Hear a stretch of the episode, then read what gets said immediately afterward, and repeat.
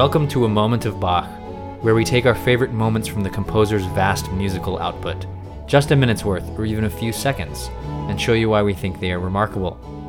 We are your hosts, Christian and Alex Giebert. Alex has selected a moment today from an organ chorale prelude, Nun kommt der Heiden Heiland, BWV 659.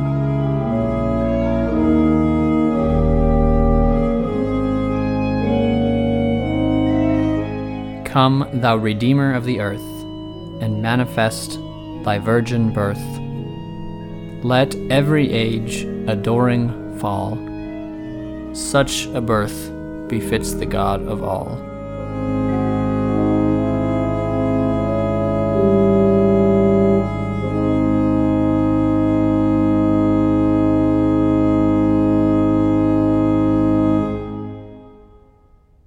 Those words, an English translation of the Latin hymn Veni Redemptor Gentium by Ambrose of Milan. Now, if we think Bach lived a long time ago, it's nothing compared to Ambrose of Milan, one of the first known Christian hymn writers who lived in the 300s AD. Then the chant tune associated with this came from the Middle Ages. Then we know this hymn tune by way of Martin Luther, who took that chant tune along with the Latin text and created his own German language version of it and straightened out the rhythm of the chant a little bit into something we now know in English as Savior of the Nations Come, which Luther called in German Nun kommt der Heiden Heiland.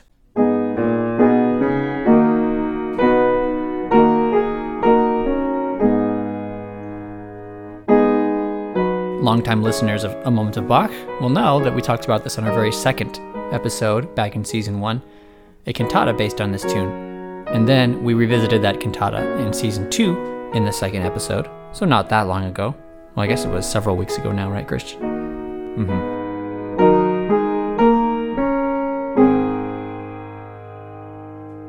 And now we are taking our first look at a non cantata setting of that by Bach, this time for solo organ, as a chorale prelude.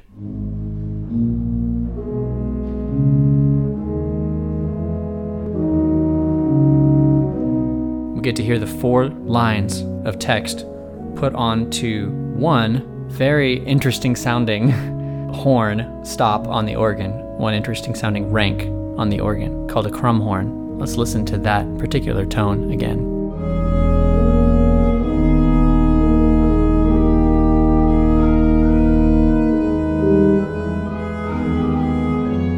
That has a lot of character to it. It's very uh it's very honky, you know. Yeah.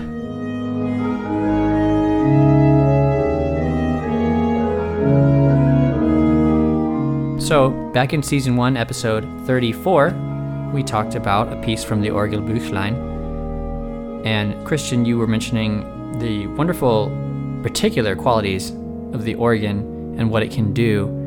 And we looked at Ich ruf zu dir, Herr Jesu Christ, which was from the Orgelbuchlein. And we saw that the pedals were playing their own little line, and we saw that the left hand was playing its own little line in a softer sound, and we saw that the right hand was playing its own little line in a louder sound, and it's pretty similar to what we have here. We have the pedals plodding along in an eighth note pattern that goes bum, bum, bum, bum. Then we have the left hand, which gets to play two separate horizontal lines of music, or voices of music we've talked about before. And when you hear that come in, you'll recognize, if you know the tune, you'll recognize Savior of the Nations Come.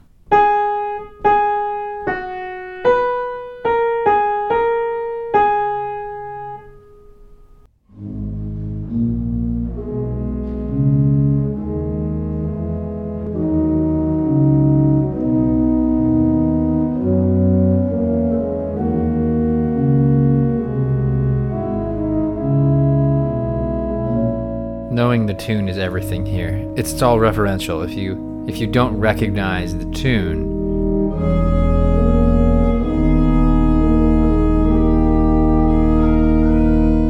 then you'll it'll just sound like flowery, pretty music, and that's it. But the thing is, is that the tune is actually ultra simple hmm. in its bare form.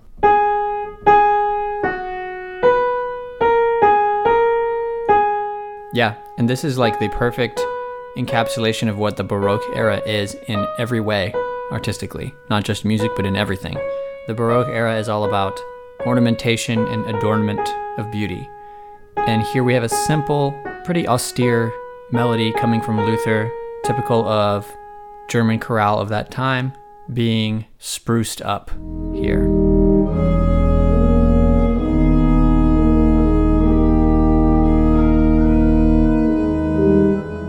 If you listen to this crumhorn, it starts with something fairly recognizable.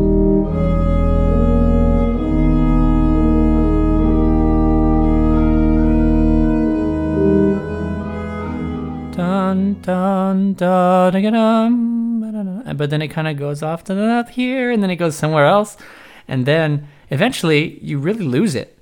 And Bach is adorning this so much that the original chorale melody is kind of lost here, so we have to think about well, what are the words here that he's trying to portray, and why is he setting this in such a way? Savior of the nations, come. Virgin's Son, here make thy home. Marvel now, O heaven and earth, that the Lord chose such a birth.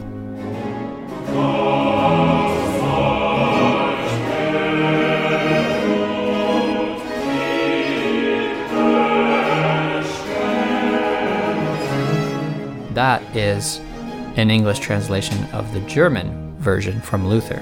Pretty similar to the other one I read, which was a translation of the original Latin from Ambrose. I would say if we're thinking of a main theme or feel of like this original text, it's it's about beholding this wonderful mystery. It's about how wild it is that this happened. It's about how God chose to place his own son here on earth as a human who was also fully God. And why? You know, why is that? And we learn later, right, in the story, that that's the account from all the Gospels. We learn why, and it's expounded upon in the letters later in the New Testament, why Jesus had to be fully man to atone for sins, right? And there's a whole theological theory about all this stuff. But here it's just about Christmas, or rather, Advent, so we're looking ahead to Christmas, and how this child is going to be born. It's going to be the Word of God made flesh.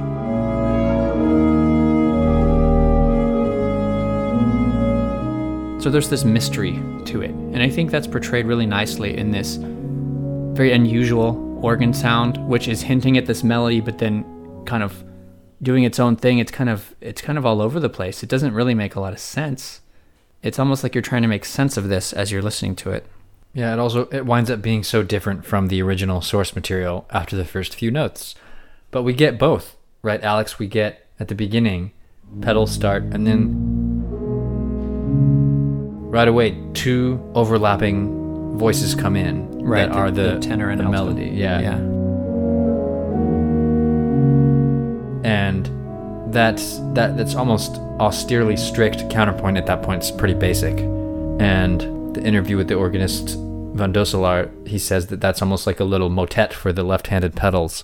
In other words, a little a, a simple text setting for the left hand and pedals, almost vocal, hmm. renaissancey in quality, in simplicity, and uh, and beauty. And then suddenly,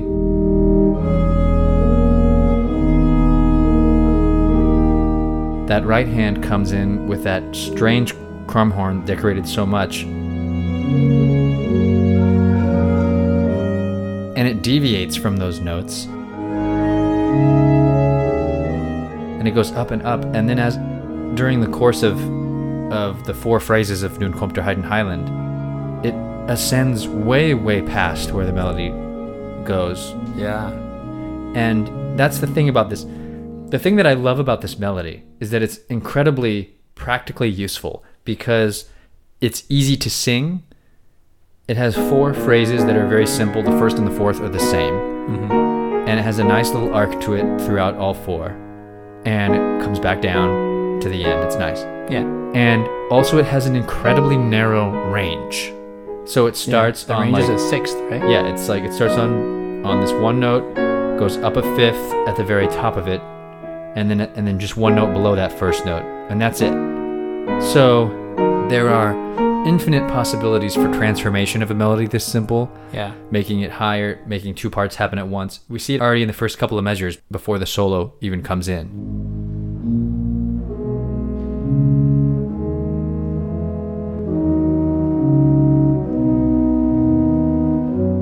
There's already some overlap. That's nothing. That's like not hard at all for Bach. That's like getting up and brushing his teeth. That first those first few measures, the counterpoint is nothing to him. Like that's Yeah. easy. But where it gets really creative is where that ornamented melody comes in.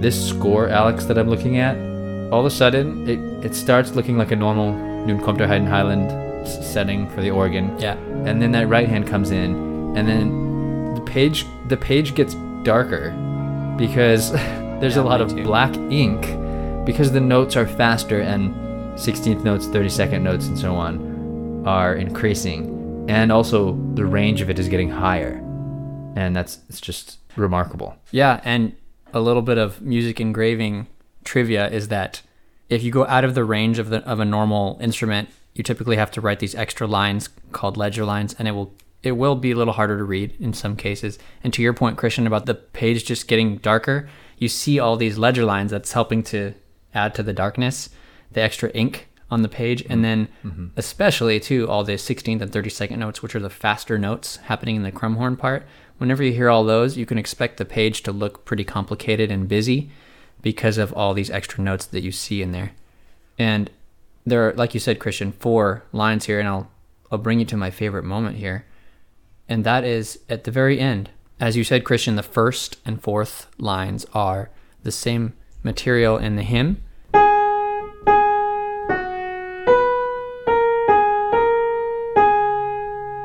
And Bach does it here too. He he repeats the material in this organ setting. He repeats that first phrase again at the at the end, and we know if we're listening, even though it is hard to figure it out, we know that we're coming to an end here because it feels like it's going somewhere final, even if you aren't paying attention to how many lines are, have been played.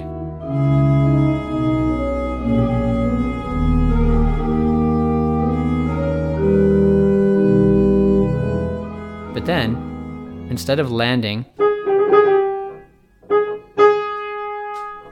on the final note of the hymn tune and then ending there, Bach gives us a pretty characteristic, but still pretty amazing, little cadential extension, or like an extension of the end of the piece. We could call this a coda.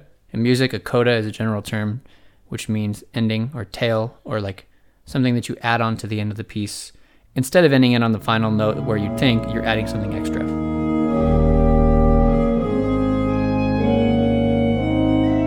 So instead of landing on just G minor or G major, he gives us a G7 chord because listen to what happens in that melody line. Instead of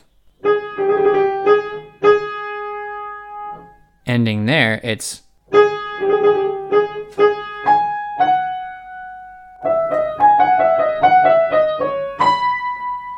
keeps moving, it keeps doing all this interesting stuff, especially jumping up high, which I love the character of that tone there.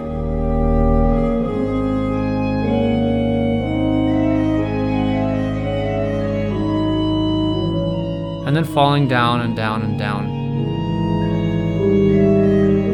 toward the final note.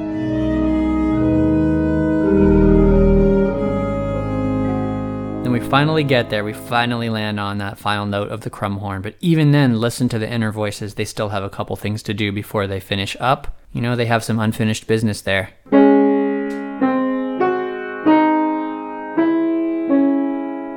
And it's really, really cool.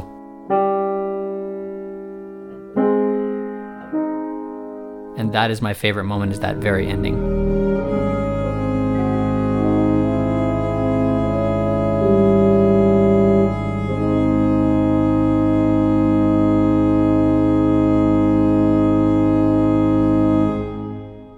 Prolongation of an ending this way, harmonically, like you said, Alex, of right on that moment where it could be the very last chord, there's something in the harmony that tells us that it's not. And then going on for a couple of measures, but then also even the last chord being delayed, like you also said, by a few inner inner parts still moving. We would call this uh, coda, like ending, because it has its own ending. It has a separate ending from the body of it. You know, the the body of it ended there at the third third to last measure, right? But then the the last three measures are ending. They are coda measures. Right. And we need that. We need that to settle in psychologically to feel this is ending. But also, it's a nice little diversion at the very end, a nice little deception. Oh, not quite the end. Not quite the end. And finally, resting, almost resting, almost resting. Okay, done. yeah, exactly. The augmented harmony that occurs on on a beat in that last measure is really nice. Yeah. And that that is actually exactly the moment if we're going to narrow down to like a second of time. It's the right before it resolves to the final chord. So that final chord sounds like this. And what we get right before it is this. Listen to how those notes move in. This note moves up. This note moves down.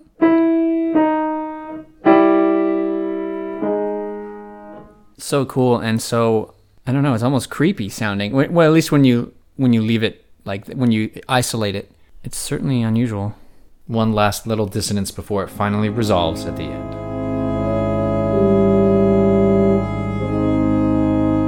And I always love these extended endings in in anything really. I mean, there's there's just something so satisfying about that. Yeah, and I think that different composers approached them differently.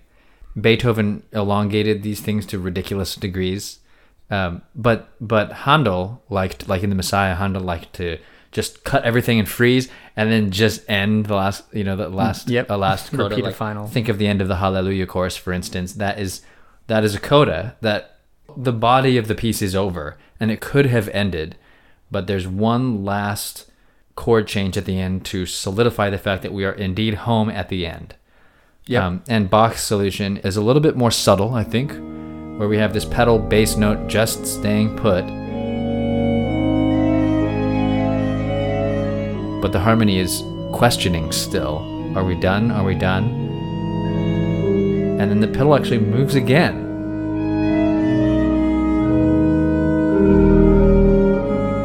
Complete another final cadence, and then the inner parts still move, and then and then they're done. Yeah.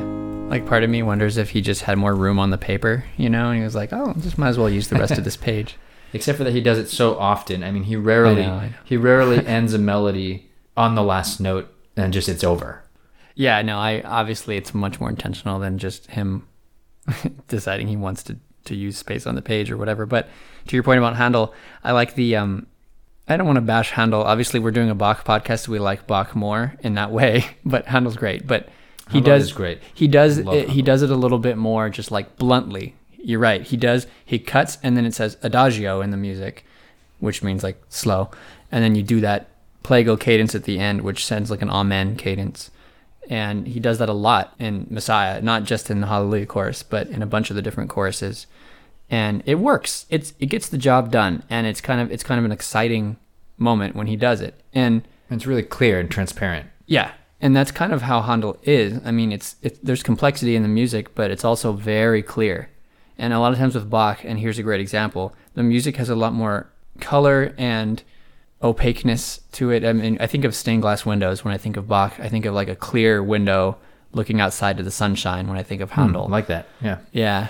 And and I mean that's not always bad, right? Again, I'm not trying to bash Handel. okay. Cuz Like, both cuz both both are good. cuz both of them knew exactly how to perfectly make a window, you could Yeah. say. And that's true because Handel had exquisite counterpoint technique.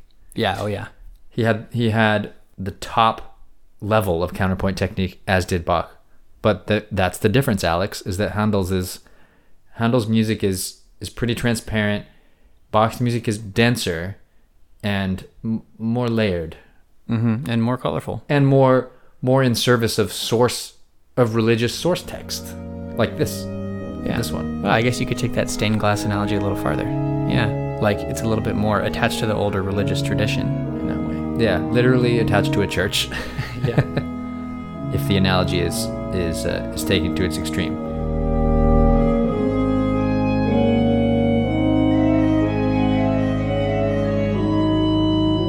And now, here is the ending of the organ chorale prelude Nun kommt der Heidenheiland.